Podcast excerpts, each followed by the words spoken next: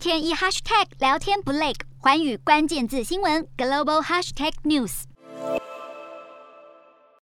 虽然俄罗斯总统普丁嘴硬，但俄国人民早已感受到西方制裁带来的影响。Sweets used to cost seventy rubles, now they cost one hundred, and chicken also。美国和欧洲联手，不止已经冻结俄国央行高达六千三百亿美元的外汇存底，美国还阻止俄国政府运用存放在美国金融机构的超过六亿美元储备来支付俄国的主权债务，这让美国有能力在不让美军参战的情况下惩罚俄国。美元指数在四月二十五号晋升百分之零点五，来到一百零一点七五点，创下两年来新高。原因是美国联准会释出升息的鹰派言论，中国持续封城以及俄乌冲突等，全都带动美元继续走强。而美元为何能够如此强势，原因要回溯到二战接近尾声之际，当时以美国为首的四十四个国家筹划了战后重建全球金融体系，当时约定各国让本国货币与美元保持固定汇率，误差必须保持在 百分之一 以内。美国方面为了保持这个架构的稳定，必须确保三十五美元能兑换一盎司黄金。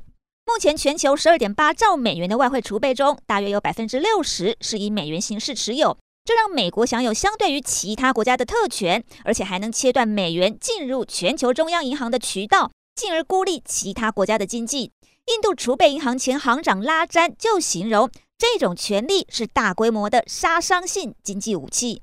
因此中国与俄国就一直希望能推动自家货币成为国际通用货币，普丁就扬言要跟俄国买商品必须以卢布支付，取代一般使用的美元。中国近年来也不断推动使用人民币，但当前的全球贸易 百分之四十 是使用美元，只有 百分之三 是用人民币。换句话说，美元对全球其他国家仍然具有相当大的吸引力，目前看来不太可能失去霸主地位，而这也让美国不必出动坦克就能打击俄国。